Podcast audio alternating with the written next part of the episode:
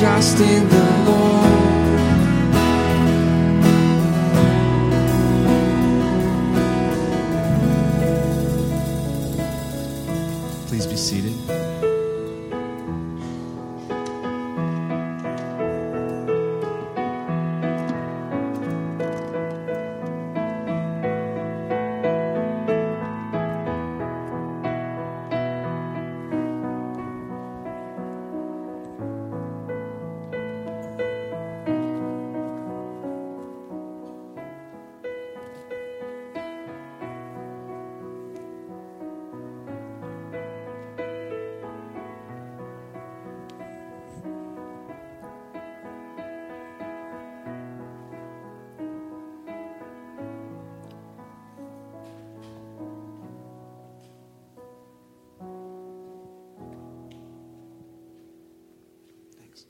Morning.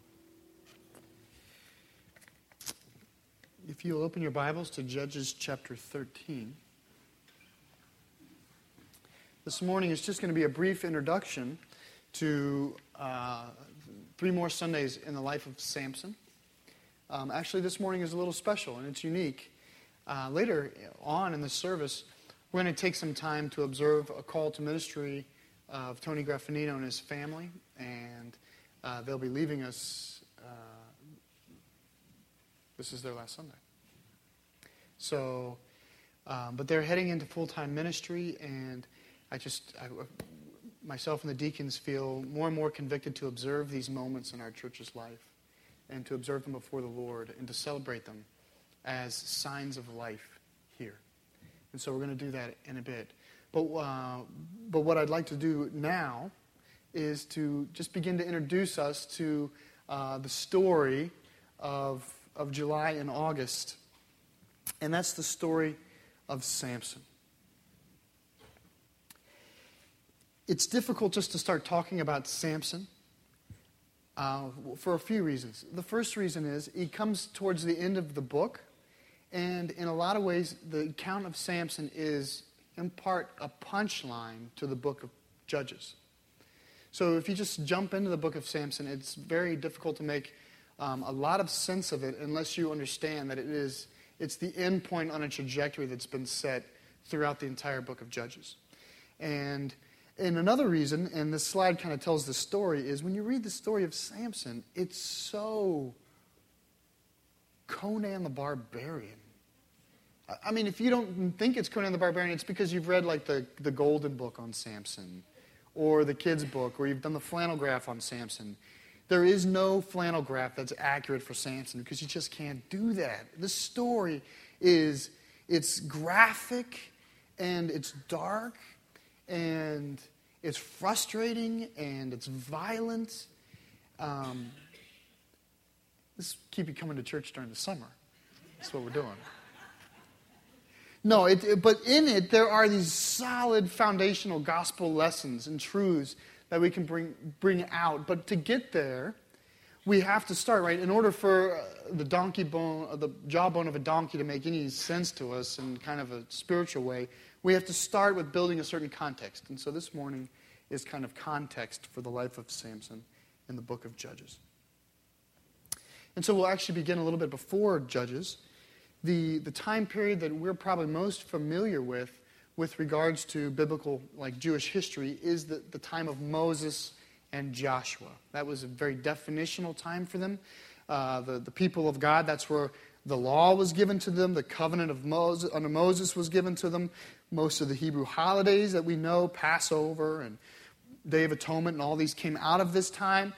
This time period of Moses and Joshua might be typified as a time of great and direct ordered authority. It was an ordered time for the Hebrew people.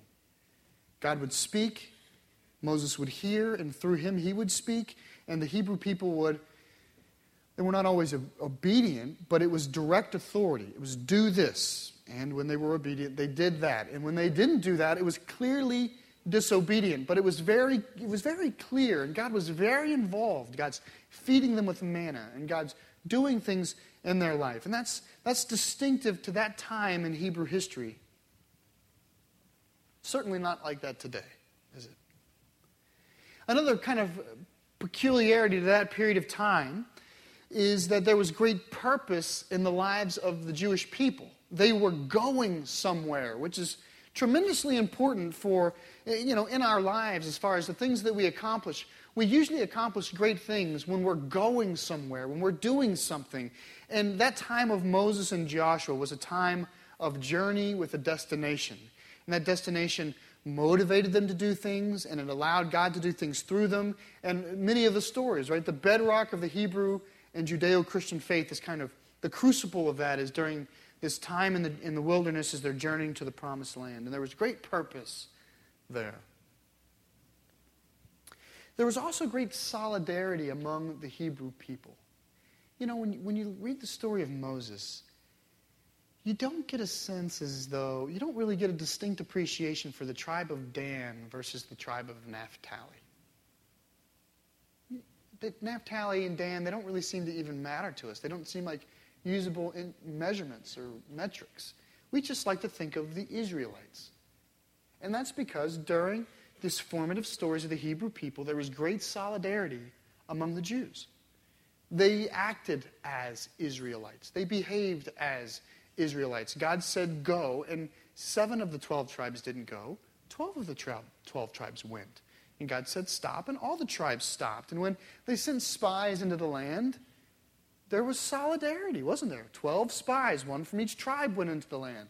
There's a certain sense of we are Israelites. There's kind of the, the whole, the, the community identified itself and is identified through Scripture broadly as Israelites. Well, um, this all begins to change. This very ordered, very direct, very purposeful, um, theocratic people group, it changes when Joshua, at the death of Joshua, Joshua takes them into the land and they conquer the promised land, and then they separate the land for the tribes, and they let the tribes head off to their own distinct lands and settle down and make lives for themselves, which is very different from the purposeful journey to get to the promised land. It's tremendously different to go settle down and start living. In fact, what ends up happening is what used to be very direct authority, now that gets, that, there's a disillusion of direct authority. There's no one like Joshua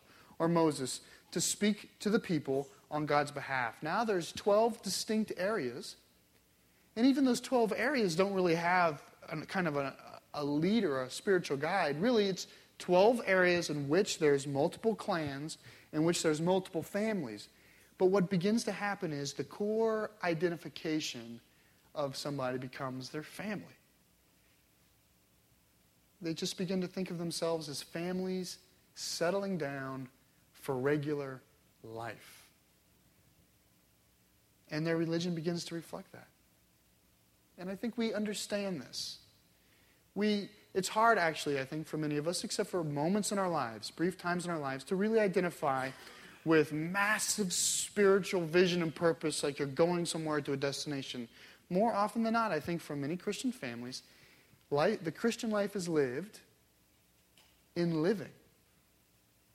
And that was the end state for the Hebrew people. That's not a mistake. That's how God designed it. Is I'm going to give you this land, and then you're going to settle in the land, and you're going to live. And so we find that in the time, the time of the judges that's going to be described over the next couple weeks, it was a time of loose confederacy, not kind of directed solidarity, but loose confederacy of tribes and clans and chieftains. I continually think of like the Afghani warlord environment as the land of the judges. It's that kind of feel. It's provincial, it's regional, and it's very clan family driven. It's also a time when people are left to themselves to remain faithful to the covenant, just like families are today. Is, is you're left to your own family to remain faithful to the covenant. And God's done everything right. He's equipped you and He's given you things to do it, but ultimately it sits on you and your family. Well, that's precisely the environment that's built here in the time of Judges. They go to their own lands and they settle down, and God says, Hey, come back to the main, come back to the tabernacle three times a year, and I'll remind you of what I've done. But outside of that, right, remember they're not even reading most of them, and they don't have books. Most of the time, they have their memory of what God's done, and the repetition of the festivals in their mind, and they bring that home and they try to remain faithful. Judges has this phrase that sums up the time of the judges. It's this it says, And everyone did what seemed right in their own mind. He says that, that's, that's the theme of how people were back then is it was kind of left to you and what's right in your own mind and you went out and figured out what to do. And i'm not saying that's god designed it that way. I'm saying they kind of went to their own lands and then they subsequently did what was right in their own mind which was very often not right. And they got themselves in trouble. And this is the occasion that introduced the need for judges. Judges judges come out of the cycle of sin and redemption that, that was present among these people who were just trying to do what seemed right in their own mind, yet God had called them into covenant. So they were in covenant with God, but they were not doing what God had said. They were doing what seemed right in their own setting. And we get this out of Judges comes a cycle that's given to us in Scripture. And this is, this is the cycle of Scripture. The, the catalyst behind the cycle is disobedience. And usually in, in the, the book of Judges, it's phrased like this And again, the Israelites did evil in the eyes of the Lord. That's the phrase that's, that's brought before us in the first step of the cycle. And, and what ends up happening during that step of the cycle is, is after that, the Lord does the next thing, which is He raises up a, a people group or a group of people who come and they, they oppress, they bring oppression to the Israelite people. So they, they violate the covenant through disobedience. Again, they do evil in the eyes of the Lord. And then the Lord raises up some nation, like the Philistines or like the Amorites or someone like that. And these people come in and they oppress the Hebrew people. And then it's through that oppression, through the consequences of their sin, that they, they begin to recognize it has been their sinfulness and their evil and their wickedness that's caused this. And so the third step in the cycle is that they cry out to the Lord. That's kind of the language of Judges. Is, and again, they did evil, and God raised up, and they cried out. And after they cry out to the Lord, the Lord hears them, and the Lord raises up for them a deliverer, is what the text says. In fact, Judges is not really a good name for the book. When we hear judge, we think very judicially. It's deliverer. You might think the book might better be called Tribal Deliverers. Is my, how you, might be how you understand the book of Judges. These deliverers were very often warriors. They were, it was very often kind of a regional issue. Rarely do we, should we really think of a judge as uh, delivering the entire country of Israel. Because remember, it's like more like a confederacy. It's become much more tribal in these days. But it's much more like a provincial warlord or chieftain who rises up to kind of throw off the yoke of a people group that has come in and oppressed. That's what, that's what a judge is. They're a, a, a deliverer, a savior, someone who fights back for the people. And this is the, this is the cycle. Now, in Judges, this cycle is laid out to us very formally right up front. In the first three or four Judges, it's laid out very clearly in this kind of rhythm. But the narrator of Judges, who, by the way, is to me one of the finest writers of Scripture, and I know you can't rank Scripture, but I do. I like I have my favorite places. And when you want to just talk about a literary masterpiece of storytelling, Judges is the best. The stories are so well told. I'm not saying you like the stories. I'm saying the stories grab you and they trouble you and they bother you and they make you kind of wince and want more and they don't give you what you want, but they give you what you don't want. You end frustrated, but three days later you're still thinking about the story. From that perspective, they're like literary masterpieces. And the narrator of Judges is trying to show us something very clear. He has a goal when he's telling the story, and it is not simply to tell you about seven or eight or twelve judges. He's trying to tell you about the trajectory of the Hebrew people during the period after Moses and Joshua and before the period of the kings. And the way he tells it is by using the judges.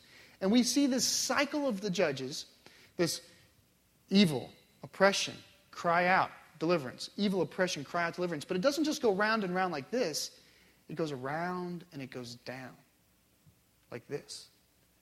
Like as they continue to cry out and they continue, the cycle goes on, each iteration of the cycle is less pleasing to the ears and less pleasing to the heart and more frustrating. And, and things, as it, as it goes down, it's like a spiral staircase and it gets rickety and rackety all the way down. And pretty soon it's not even sound, it's just, it gets foul and dark as it just spirals down. And at the very bottom of this spiral cycle is Samson. He's the last judge that the narrator is going to tell you about. He's not the last judge. He's the last judge the narrator is going to tell you about. Actually, the last judge is a wonderful judge, a godly man of God who anoints Saul and he anoints David, and he's a prophet and he's grown up in the temple, and his name is Samuel, and he's wonderful. But the narrator of Judges doesn't want you to know anything about him because it would ruin his trajectory. He's trying to teach us how the land was becoming. And so he ends with Samson which should give you some idea as to the point that Samson's going to be making for the book. Here's a, here's a way to notice it. Look here. The first four judges, this is, this is roughly the number of years that they reigned or that there was peace in the land. These are the, and these are the ones we tell stories about Othniel, Ehud, Deborah, and Gideon. You know, Gideon, break the, the jars, his torch, 300 people take over a whole army these great stories. These are the ones that we brag about. And then, and notice how long they, that there's peace slash deliverance. And then there's this whole list of judges that none of us even know, and it's these. Notice the years 40? No. 80? No. I bet you those first four judges actually bring more peace to the Israelite lands than all of these judges combined. You see how even in the length of peace in the land, how there's kind of a, a downward spiral. And it talks about in the first four judges, it says that, you know, Gideon was around for 40 years and there was peace for 40 years, is what it says. It talks about peace. By the time you get here, the narrator's just listing judges, and he was around and he had a bunch of kids and it was about eight years, and this guy came in 13 years. They're inconsequential, the time is less, there's, there's not much mention of peace in the land, and it ends with Samson which is where we begin. So let's look. Let's look in Judges chapter 13 as we briefly begin the life of Samson. We are going to just begin today. By the way, Samson's not the end of the book of Judges. Samson is the last judge in the book of Judges, but Judges ends with in three major movements. It ends with the description of the last judge, Samson, which is going to show you that the judges have failed. Then, right after that, comes a short story of a priest. Uh, just, it's this disappointing story of failed priesthood, which tells you that by the end of this era, the priesthood had failed. And then there is this Sodom and Gomorrah scene that is so utterly vile that you walk away from Judges saying, the Hebrew people have failed. And then it, at the very end, because of the Sodom and Gomorrah scene, Israel rises up against itself and goes into civil war. So by the end of the book of Judges, you say the judges, the deliverers have failed, the priests have failed, the, the cities have failed, and the tribes have failed. Everyone has failed. It's hopeless, is by, the, by your, your perception by the end of the book of Judges. But Samson is, is kind of the end of the line of the Judges. And let, us read here five verses. And as I read, I want you to think about this cycle because we have a quiz question. Again, the Israelites did evil in the eyes of the Lord, so the Lord delivered them into the hands of the Philistines for 40 years. A certain man of Zorah named Manoah came from the clan of the Danites, had a wife who was sterile and remained childless. The angel of the Lord appeared to her and said, You are sterile and childless, but you are going to conceive and have a son. Now see to it that you drink no wine or other fermented drink, and that you do not eat anything unclean, because you will conceive and give birth to a son. No razor is to be used on his head because the boy is to be a Nazarite, set apart to God from birth. And he will begin the deliverance of Israel from the hands of the Philistines. We'll talk more about a Nazarite next week, but let's, let's look here at the cycle. Okay, 13.1 begins very classically. And again, the Israelites did evil in the eyes of the Lord, right? There's evil. And then God raises up, right? And it says, and the Lord delivered them into the hands of the Philistines for 40 years. And then what's next? What's next in the cycle? This is the quiz. Cry out. Well done. Cry out. The next in the cycle is cry out. Where is that here? They do evil in the eyes of the Lord. God delivers them into the hands of the Philistines. And the next thing you see is an angel appears to, the, to, the, to this woman and says, I'm going to give you a judge. You're going to give birth to a man who will begin to deliver the people from the Philistines. Now, wait a second. If they don't cry out, why is God bringing them a deliverer? Remember, who brought them the Philistines in the first place? God. God brought them the Philistines. God is apparently in the story has made a problem for himself.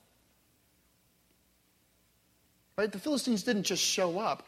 God allowed them into the land to oppress the Israelites because of their sinfulness, and then God turns around without anyone crying out and brings them deliverance. And this is significant in the book. In the book, since this is the bottom of the spiral of the judges, we, you need to know that we are in a place, we are in a place where the people of God are no longer even crying out for salvation. That's the setting of the life of Samson. Is it's one thing to do what's right in your own mind. And we're very we know that, right? That's the land we live in. Let's not we're really working here, by the way, so that you don't make Samson like inapplicable to your life. We live in a world where everyone does what seems right in their own mind. And we live in a world right now where, for the most, most of us, we're not going on, on big trips for the Lord. Most of us are in a place where we're just living. We're just living and we just try to be Christian amidst a whole bunch of other people, and we just seem to do what seems right in our own mind. And we're doing that in an ocean of people who are doing what is right in their own mind. And when things get bad, sometimes we cry out to the Lord. But this point in this point in the story, this point in the life of God's people, they are so unfamiliar with God. They are so forgetful of what He's done. It's so such a distant part of the past their ability to call to God and want God and even know who, what kind of God they're calling, all of that has faded in so thinly that they are not even calling out. Because when you cry out to the Lord in confession and repentance, that requires spiritual energy. And the people are spiritually fatigued by this point in the story. To them, they would just as soon, it's easier for them to simply compromise and deal with whatever needs to happen for them to live in peace with their neighbors than it is to say, This land belongs to us and we belong to God, and we're crying out to Him. Now, maybe some of you are saying, How does he get all of that out of those verses? It's because I read the whole story, and the whole story says it pretty much. But I'll give you an example. God raises up Samson. Right, he says, I'm going to give you this boy. And you're to set him apart from birth. From birth, he's to be set apart. And this is our subject for next week, what this all means. But he's supposed to be set apart from birth, and he's going to begin to deliver Israel from the Philistines. And the first words out of Samson's mouth in the narrative of his own life is this Mom and Dad, I met this really good looking Philistine girl. I want to marry her. Go get her for me. That's the story is God is raising him up to destroy the Philistines, and yet he's living in a world where he, even knowing how he was raised, turns right around and says, Actually, I'd just as soon intermarry with them than do anything. I think that should feel like familiar territory for us. Like as we begin to kind of walk into Samson, I think it, we should appreciate the fact that we're walking in a land where people do what seems right in their own mind, and very often, rather than deal with the difficulty of confession and repentance, they just pursue the norm. Even though they know they're being less, even though they know they're compromising, even though they know God's not happy, it takes energy to cry out. And so they're living a life of compromise. But I have to add to this, and this is to me the brightness that shows up in Judges, is even though the darkness is all coming from what man does, but the brightness in the story of Judges is that God always does right by people. And what you see in the story is a God who sent a Savior when no one was asking. And that should matter to us. Because it, it's one thing when the Hebrew people are crying out for a Savior, Lord, send a Savior, send a Savior. And that's one reason to justify the coming of, of Christ, for example, right? That He came because people were crying out. But my joy and my Savior is that God sent Him when I was not even calling out. Right? While we were yet sinners, while we were wallowing in our sin, before you or I or anybody really had a seminal thought of conversion or repentance, God already had it in his mind that he will send someone who will be the deliverance for his people. That in a sense, our salvation is predicated on the fact that God sent a deliverer when we were not asking. It's my hope this morning to kind of begin three weeks of examining how Christ shows up in a land where people are doing what is right in their minds, but God is negotiating His will throughout it all. And I hope, especially by the way, if there's someone here who's not a Christian, right, or if you're not in the faith, or if you're skeptical, if you're not asking, I'm here to say this is God sent His deliverer anyway. That maybe God has sent His Savior. Not because you were asking, but that so that you might ask. Amen. Let's pray.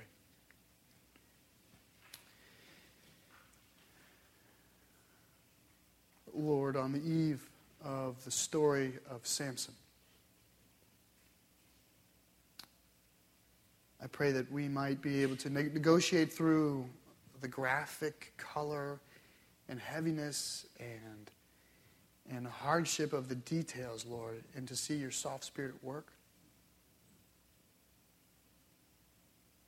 Lord, I pray ahead of time uh, over each one of our spirits as we deal with tough issues. As we kind of stare face on to the violence of God and, and reconcile that. Lord, and I, I pray this morning for a healthy spirit of confession this month as we look in this story uh, that we are generally people who are attracted to doing what seems right in our own mind and are prone to be forgetful of what you've done and what you've called us to. But Lord, I, I do thank you that we might know fully that even when we were not asking, you've sent your Son. I pray that this would guide us that the optimism of your grace amidst our disappointment uh, would drive us to know more about you and might give us hope. And I pray this in Jesus' name. Amen.